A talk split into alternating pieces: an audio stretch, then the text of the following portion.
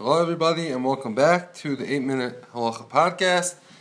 In this week's episode, we will discuss halacha that is relevant to many products, including things like pillows, mattresses, oven mitts, blankets, baseball mitts, and much more. So, due to modern technology, recycling material has become fairly common, and this has the following application to the laws of Shatnez. Many of the items we mentioned use what's called recycled fibers for stuffing. Another name for recycled fibers is recovered fibers. So again, is a kind of fabric or fiber referred to as recycled fiber, which is used in many items, including the stuffing in pillows, mattresses, blankets, oven mitts, and much more. Other items use this kind of fiber for the actual threads that makes up a garment. And one more example of recycled fibers can be with the shoulder pads of men's jackets, which sometimes is made out of recycled fibers. So, what exactly are recycled fibers and what do they mean with regards to shatnez? Basically, recycled fibers are fibers taken from used clothing or garments, and mostly old garments are shredded or ground into small fibers, which are either packed together into stuffing or sometimes the fiber is recombed and spun into thread, which is woven into a new garment. So, again, basically, recycled fibers is old clothing or cloth, which is reconstituted into either stuffing or new garments. Sounds innocent enough. So, here's where it gets unclear with regards to shatnez. Recycled fiber comes from many different types of material. It can come from wool, cotton, silk, hemp, flax, just name a few. Moreover, in many of the examples of recycled fibers, many different fabrics made of different materials are combined into one stuffing or thread.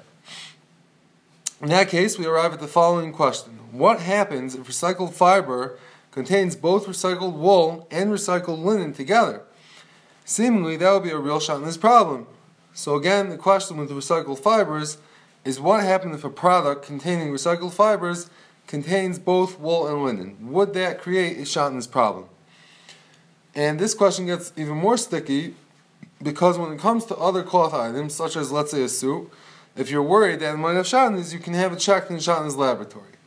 In the laboratory, the shatnez checker will typically only need to take a small sample of the parts of a garment where shatnez is typically found, and then he can get a good enough idea of whether those parts as a whole contain shatnez, because the fabric in the various parts of the suit are generally uniform. Meaning, let's say, for example, if the shatnez checker takes off a piece of the shoulder pad and there's no shatnez in that piece, it's safe to assume that the rest of the shoulder pad doesn't either have shatnez, since the whole shoulder pad is generally made out of the same material.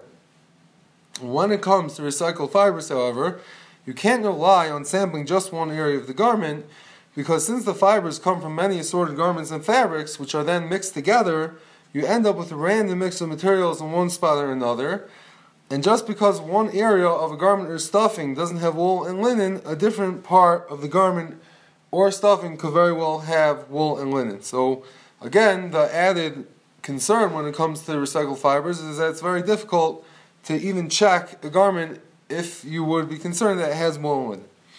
So, that's the question about shatnez in recycled fibers.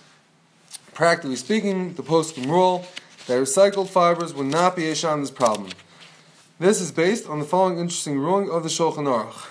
In general, there's a concept called bittul or nullification, which means that if a minority of a forbidden item gets mixed into a majority of something else that is permitted, the forbidden thing can sometimes be nullified and it will be permitted. So again, nullification will mean that if a minority of a forbidden item gets mixed into a majority of something else that is permitted, the forbidden item can sometimes be nullified and will be permitted. When it comes to shatnez, however, in most cases the concept of a bittul nullification does not help. The reason is because when it comes to shatnez, the mixture of wool and linen is intrinsically forbidden, meaning that the very nature of shatnez is that any mixture of wool and linen is prohibited. So it doesn't help to mix them together in a way that one of them is the minority and one of them is the majority, because the fact that there is a mixture of wool and linen is, is always going to be problematic.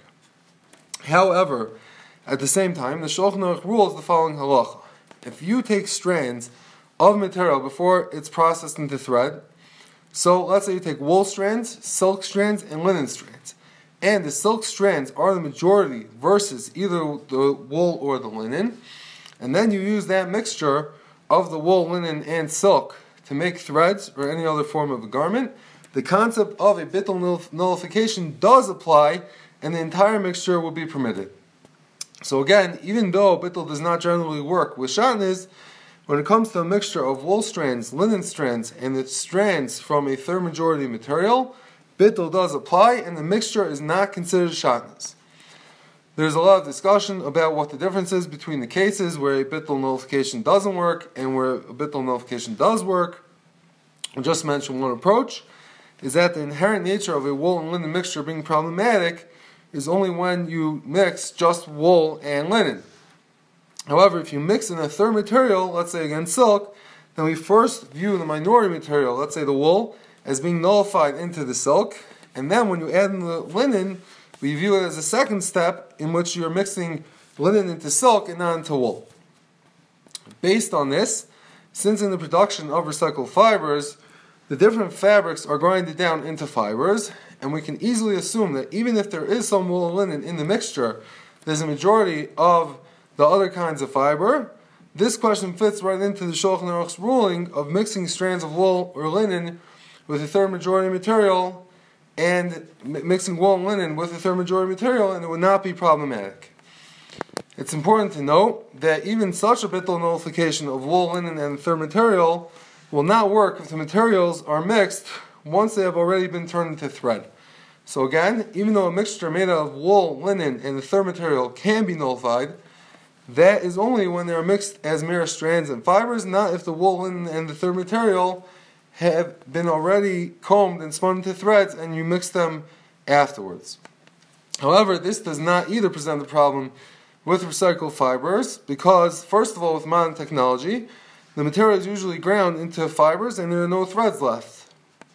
And secondly, even if there were a possibility that some wool and linen garments weren't to- totally shred, and the mixture of recycled fibers did contain wool and linen threads, the poskim give various other reasons why we do not need to be concerned for such a thing happening.